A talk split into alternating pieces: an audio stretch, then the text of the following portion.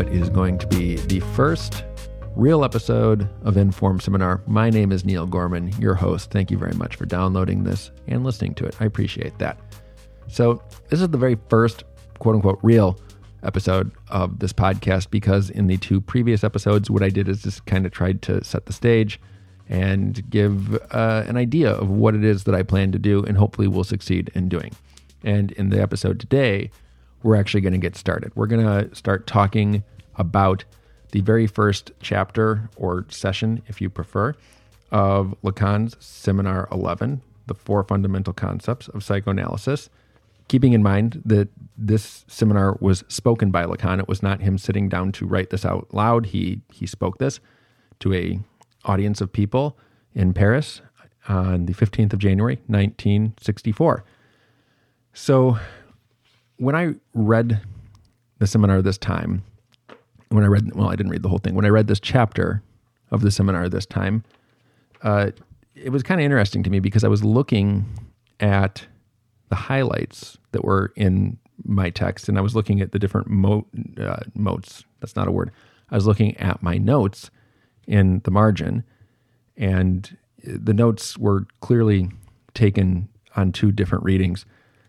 And as I look at this, as I look at the highlights and, and these notes, it's really clear to me that the other two times that I've read this seminar, the things that stood out to me are not the same things that stand out to me this time, my third go through of this thing.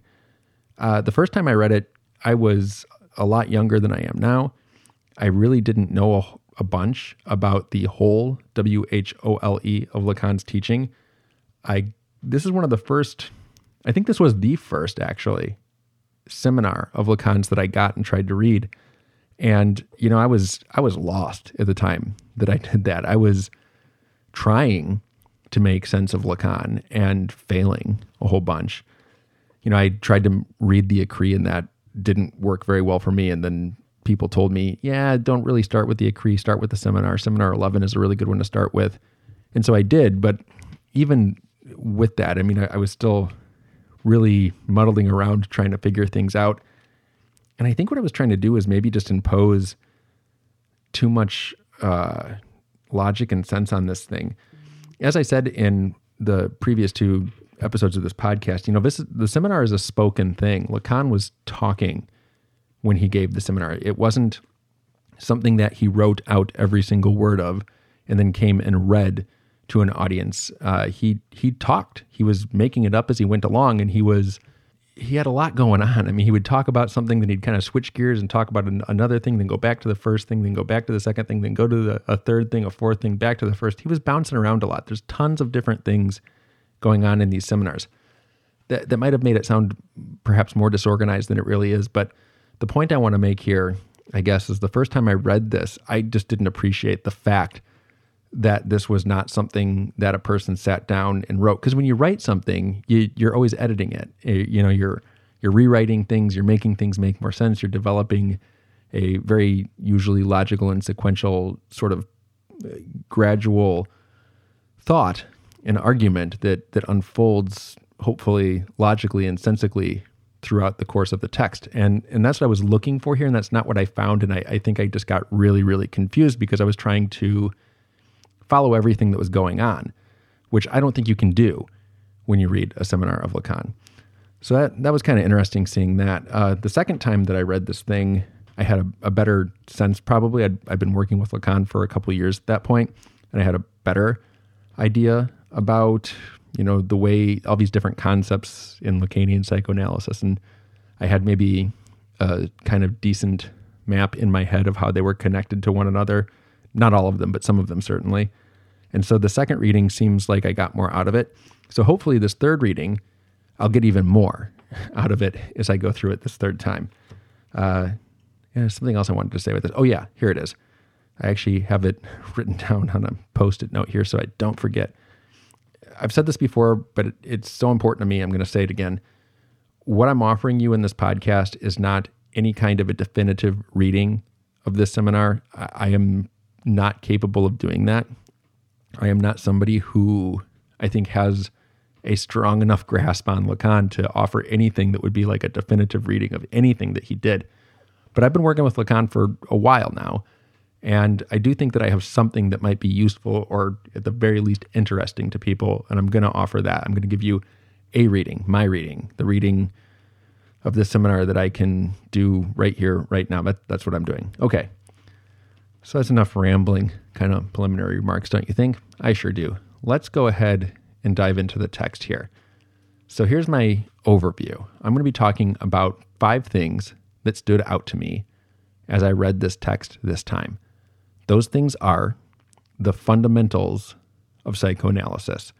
Another way to describe what the fundamentals are is they are what ground psychoanalysis. They are the base of what is a psychoanalytic practice. The next thing is psychoanalysis as a praxis. Uh, praxis being the combination of theory and doing things, action in, in the world. So, my idea here is that theory is sort of a compass that can be used to help a person navigate, but it is very important to remember that a compass and theory are tools that can be used to do things uh, on their own. Who cares what about them? They're tools that are important because they enable people, psychoanalysts and analysands, I think, to act in the world. They're they're not that valuable just kind of like on their own. And I'll say more about that in a moment.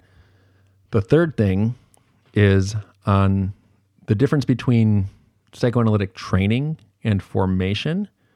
And a lot of that is going to come down to the way that desire is approached in these two different things. It's approached differently in training and formation, or at least that's what I'll argue. Then the last, the fifth thing is to remind everybody that psychoanalysis for Lacan is a clinical practice. It is something that is was created by Freud with the clinic in mind, and it is used by Lacan also with the clinic in mind. So those are my five things: the fundamentals, psychoanalysis as a praxis, training and formation, and the impact of desire on those things, and psychoanalysis is a clinical practice. Having said all of that, I'm going to do a little bit of transition music, and then we will be jumping in to the first point.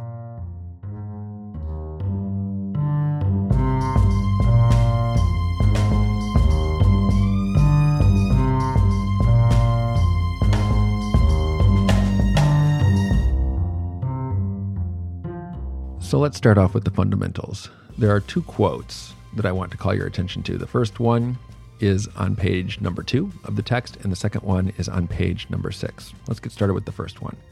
Ladies and gentlemen, in this lecture, I shall be talking to you about the fundamentals of psychoanalysis. That's actually on page one, but then when you flip and you go to page two, Lacan continues All of this concerns the base of my teaching. Moving forward a couple of pages to six, I ask the question what are the fundamentals in the broadest sense of the term of psychoanalysis? which amounts to saying what grounds it as a practice. So, in these quotes, here I'm going to actually just read them all the way through without giving you the page numbers. Ladies and gentlemen, in this lecture, I shall be talking to you about the fundamentals of psychoanalysis.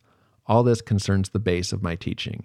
I ask the question what are the fundamentals, in the broad sense of the term, of psychoanalysis, which amounts to saying what grounds it as a practice. So, in these quotes, there are a few things that stand out to me, and I want to call your attention to them.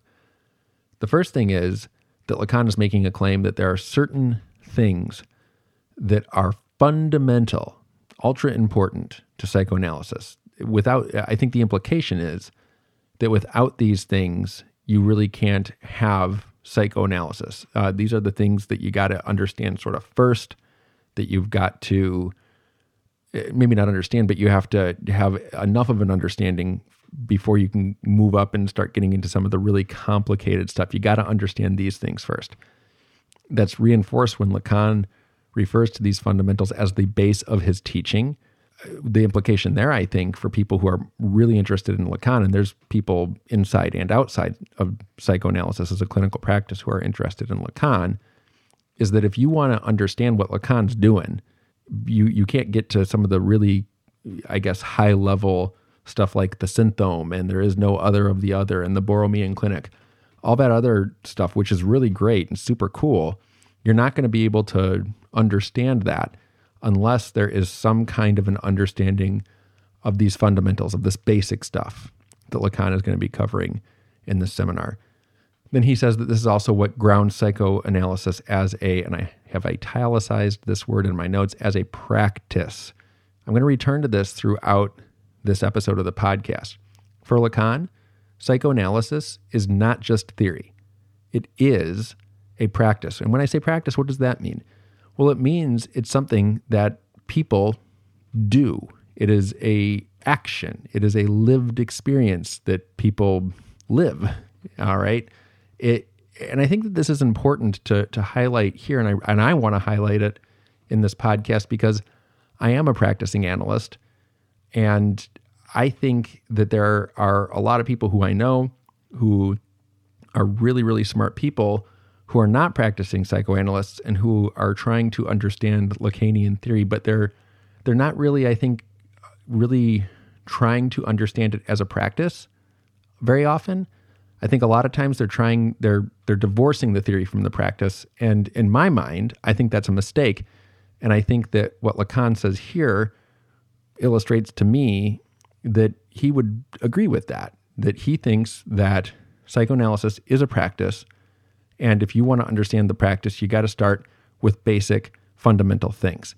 So that's the first claim that I want to make. That's what stood out to me in this reading.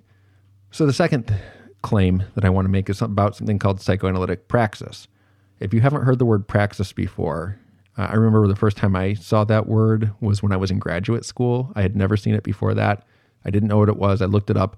And praxis is a combination of theory and practice. Now, there's other definitions, but that's the one that I'm going to use here. It's taking theory and practice and putting them together.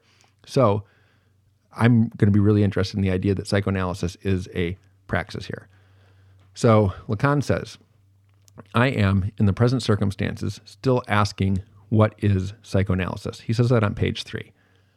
To me, this is really interesting and very cool. I love that Lacan says this. I think it is just great that here you have Jacques Lacan, a guy who is somebody who has been giving a seminar on psychoanalysis for 10 years, a decade before giving this seminar. So he's been teaching this stuff for 10 years and I, he's done a whole bunch of other things besides just teaching it. He's gone through an analysis. He has been reading, he's been writing things that got that eventually make up the Écrits in 1966. I think that gets published, so it hasn't been published quite yet at the time of this seminar. It's coming up. He's done a ton of work around what is psychoanalysis.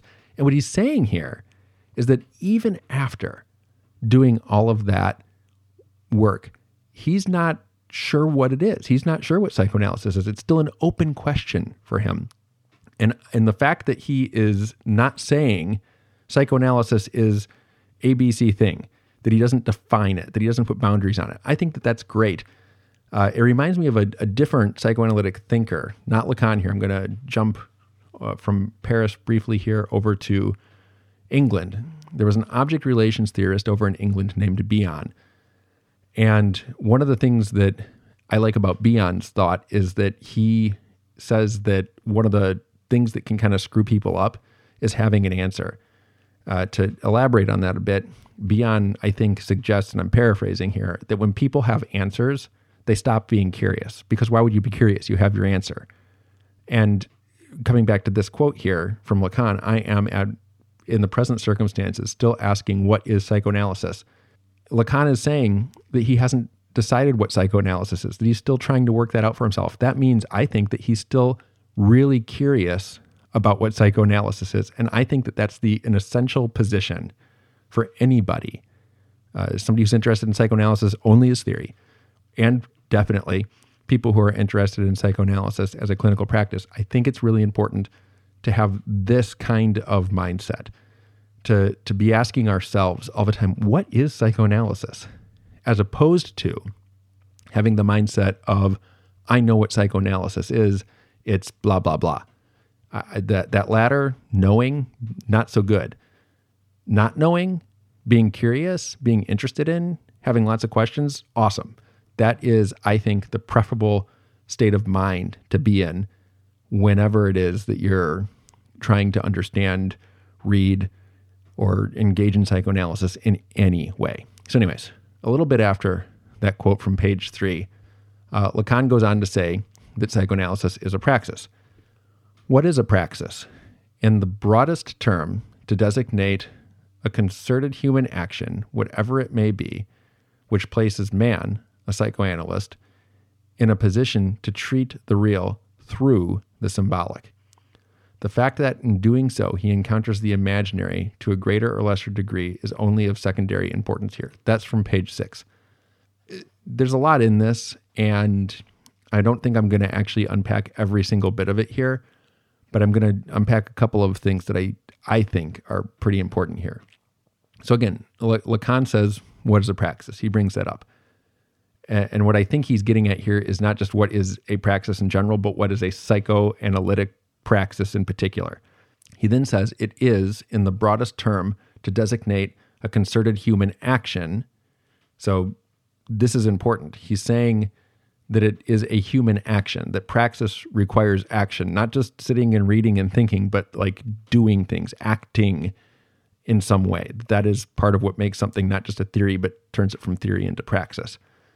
Uh, and then he says that in psychoanalytic praxis, somebody is in the position to treat the real by or, or through the symbolic. Uh, what is the real? That is a huge question, by the way, that I don't have time to answer here. But I think Lacan is saying that the real is something that is in our lives. And although the real, and, and, he wasn't thinking of it probably quite this way at this moment, eventually Lacan will talk about the imaginary, the symbolic, and the real a lot more kind of in the last part of his teachings. He's thinking about it throughout, but the way he thinks about it changes. I'm getting down a cul-de-sac here. I'm sorry. I guess the important thing I want to say here is that the symbolic is speech. And that Lacan is saying here that psychoanalytic praxis is treating something that is real, but treating it through or with speech. So an analysand will come and they will talk, they will produce speech. An analyst will listen to them speak, they will listen to their speech, and occasionally the analyst might say something back to the analysand. And it is through speech that psychoanalysis takes place and that the operation, the thing that is uh, a psychoanalytic experience, happens.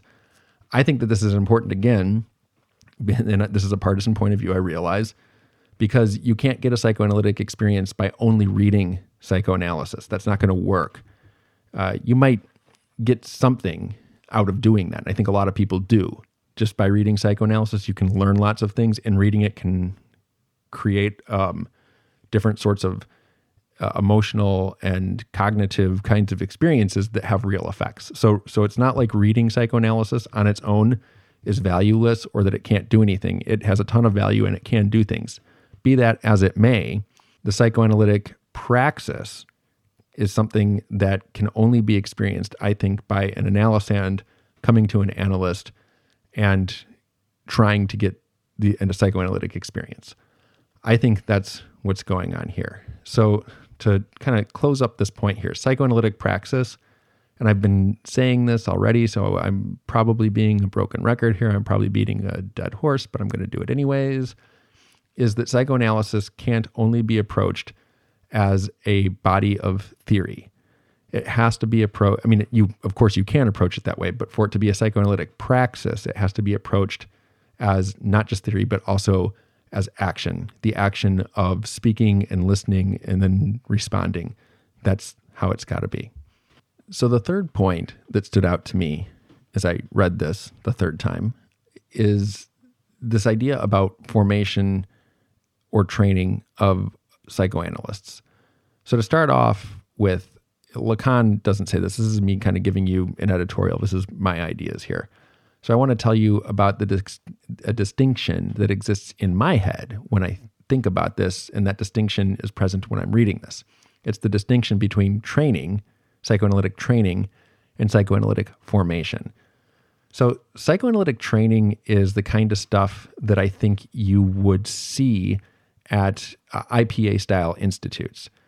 Training is something which has a curriculum. So it's kind of goes like this. You you start here, You do these courses, you read these texts, these books, you come to these classes, which last for this length of time. You know, you talk about things, maybe you write some papers for grades, blah, blah, blah. You start a training analysis with a approved training analyst, and you sometimes it's also called that a didactic analysis. You, you do that, you do supervision. All of that would constitute psychoanalytic training. What I want to highlight about that is that that kind of analytic formation is based on standards and rules. It basically says to be an analyst, you have to do XYZ thing in XYZ order. And if you do these things, then you can become an analyst. This is the kind of model I think that Lacan had a beef with. He didn't like that. He thought that you can't standardize psychoanalytic training. It doesn't work because every single person who wants to be an analyst, who who presents themselves with the desire to become an analyst, every single one of those people presents differently. They have different experiences.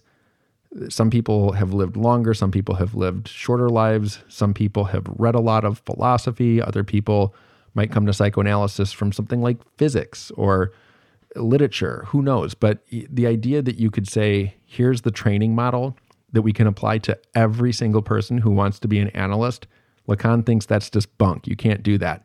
Every single person is one off. Everybody is one by one. Everybody is the one and only instance of who they are that will ever be in the history of the universe.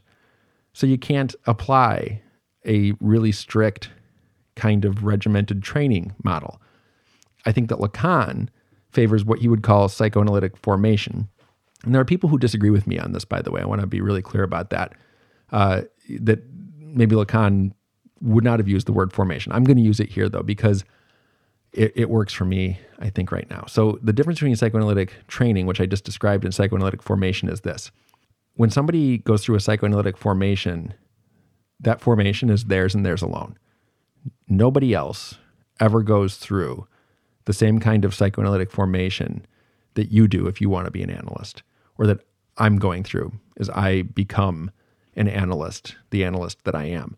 Formation is idiosyncratic, it is unique, and it, it you can have a psychoanalytic formation where you are very serious and very rigorous and you read a lot of stuff and you go through your own analysis and you get supervision. All that can be present, but the idea that that experience can be standardized is the the sticking point. That's the thing that I think Lacan disagrees with, and he thinks that that we have to recognize that even if a person goes through a psychoanalytic training program and they they successfully complete it, I'm putting air quotes around successfully complete, but you can't see that because this is a podcast. Uh, so say they successfully complete a training program, that doesn't really matter according to Lacan. It just it signifies that they've passed a program, that they've gone through something, but it doesn't mean that they will be a good analyst. It doesn't mean that they have confidence in their own psychoanalytic ability. It just means that they've completed something in a certain order. Psychoanalytic formation, which is different and, and kind of always ongoing, never ending, is something that can't be standardized. Which isn't to say that it's it's can't be serious or that it can't be rigorous. It can be both of those things. It just can't be standardized. So, anyways, that's like I said, that's sort of my idea here. You can file that away under junk if you don't like it, or if you think there's something to it, you can put it in your not junk pile. Let's jump into the text. On page nine of this chapter, Lacan says that he wants to focus on what a training analysis seeks. And he says this very specifically it seeks to answer a question what is the analyst's desire? Now, when Lacan says this, uh, I don't know if he's talking about the kind of training analysis of an IPA or if he's talking about really any kind of analytic formation. That's still kind of unclear to me at this point. But if I had to guess, I would say that Lacan is saying that some people come to psychoanalysis because they just need help with something. They, they're having some kind of problem in their life. They're not interested in becoming analysts themselves. They just want a psychoanalytic experience to, I don't know, potentially help them with whatever they're going through. That's one group of people. But there's another group of people, a smaller group, that comes to psychoanalysis. And part of the reason that they're coming is that they want to become an analyst. They have a desire to be an analyst. And for that group of people, for the people who want a psychoanalytic experience and also want to one day become analysts, the question of what is their desire is a very important thing. So on page nine, Lacan says, What must there be in the analyst's desire for it to operate in a correct way? Question mark. Again, Lacan's really good with questions here. Notice that I'm in this particular reading of this seminar, there's a lot of times where I'm finding questions that Lacan is asking, and that's the stuff that's standing out to me more so than the answers that Lacan gives. I think that Lacan is usually very interested in questions. I think that he's less interested in answers. And I might be wrong about that, but that's the way that I'm thinking about this and, and reading it this time through. Jumping back into the text here, uh, Lacan says that a training analysis, meaning the kind of analysis that somebody gets when they also want to be an analyst, has no other purpose than to bring the analyst to the point that I designate in my algebra as the analyst's desire. This is a really big point, and I kind of want to try to say something about it. I don't know if what I have to say will be useful or interesting or even correct, but this is what comes to my mind when I read this stuff now. When people who want to be psychoanalysts come to psychoanalysis, they have this desire. They they want to be an analyst. And they have other desires too, but that's one of the desires they have. And I think that one of the things that happens in the experience is that a person enters a psychoanalysis and they have a transference to their analyst. What I mean by that is that the transference is a kind of fantasy. It's a fantasy that this person, this analyst, has the capacity to give me whatever it is that I need in order to transform myself into an analyst. And that's my desire to get this psychoanalyst who I'm coming to as an analysand to give me what I want. I, that's that's what people show up with. And then they go through the psychoanalytic process and as they go through that different things happen, but I think one of the things that happens is the sort of um, ridiculousness of the transference becomes revealed. And the idea is that this person, the psychoanalyst who you've come to, actually doesn't have what you're looking for. They don't have like some sort of magic wand in their desk drawer they can pull out and sort of like point it at you and zap, and now you've been designated an analyst. Go for it. Uh, that's not the point here. And uh, what happens, I think, in a lot of analyses of people who want to become psychoanalysts is they start to confront the question why do they want to be an analyst? Now, the answer to that question is going to be different for different people. I really can't tell you if you're one of these folks who wants to be an analyst one day. I can't tell you why it is that you might want to be an analyst, but there is an answer to that question. Why do you, whoever you are, have a desire to be an analyst? You know, that that's a really important question. And a, a training analysis or a psychoanalysis of a person who wants to one day be an analyst is going to really kind of focus on that in some way, shape, or form throughout the analysis. So that's the the point that I want to make here. And one day I might listen back to this and I might think, "Oh my gosh, what was I saying? That was so stupid. I can't believe I thought that." I've certainly had that happen in other times where I've I've looked back at my notes and thought, "Gosh, that was so wrong." Uh, and I might think that with this one day, but right now that's what I'm thinking for better or for worse. Let's move on to point number 4. All of this has to do with the clinical practice of psychoanalysis. Throughout this chapter, I think there is this really important claim being made, sometimes implicitly, but I also think that Lacan makes it explicitly as well. That, well, psychoanalysis is obviously a body of theory, it's words and books and stuff. It wasn't created to be that. There are some things that were simply created just to to be more theoretical, I suppose. Um, but psychoanalysis was was created by Freud, and it was created to be a clinical practice, to be something that was acted out between somebody who suffers and a person who they come to to help them out with that suffering. So Lacan says analysis is not a matter of discovering in a patient's particular case the differential feature of the theory, and in doing so, believing that one is explaining why someone's daughter is silent. The point at issue is to get her to speak. Analysis consists precisely in getting her to speak. After saying that, Lacan talks about how an understanding of psychoanalytic theory is absolutely useful in this endeavor, in the endeavor of trying to take uh, someone who has someone's daughter who's unable to speak and trying to, to get her to speak. He thinks that theory will help you do that. But he's also saying that psychoanalysis is the application of the theory to some kind of difficulty that a person, a speaking subject, is having. So it's not like psychoanalytic theory is dumb or unimportant. it, it is. It's really important. It's important to read theory and try to understand it. Uh, that's a really good idea to do that. But the reason it's important is because if you read it and you understand it, then you can use it. That's the point. The point isn't just to understand it and that's it, you're done. The point is to understand it and then use it. And I think that that's a really, really key point that gets made here. So the last point that I want to make, point number five here, is the thing that Lacan says very near the end of the text. And before I talk about this, I want to bounce right back up to the first point that I made. You know, Lacan said that there were these fundamentals of psychoanalysis that form a base. They're what grounds psychoanalysis as a, a praxis, a combination of theory and practice. And you, you really need to understand what these fundamentals are if you're going to kind of progress up in your understanding of psychoanalysis as either a theory or as a clinical practice. And here Lacan says what those four fundamental concepts are. Uh, what conceptual status must we give to the four of the terms introduced by Freud as fundamental concepts, namely the unconscious, repetition, the transference, and the drive? So, what Lacan is saying there is that those four things are the things that he's going to be really diving into and really trying to say something about throughout the course of this seminar the unconscious, repetition, transference, and the drive. That's what he's going to be getting into. So that's what stood out to me when I read this chapter this time. I shared it with you.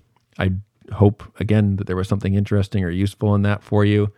I do appreciate that you've taken the time to download and listen to this this far.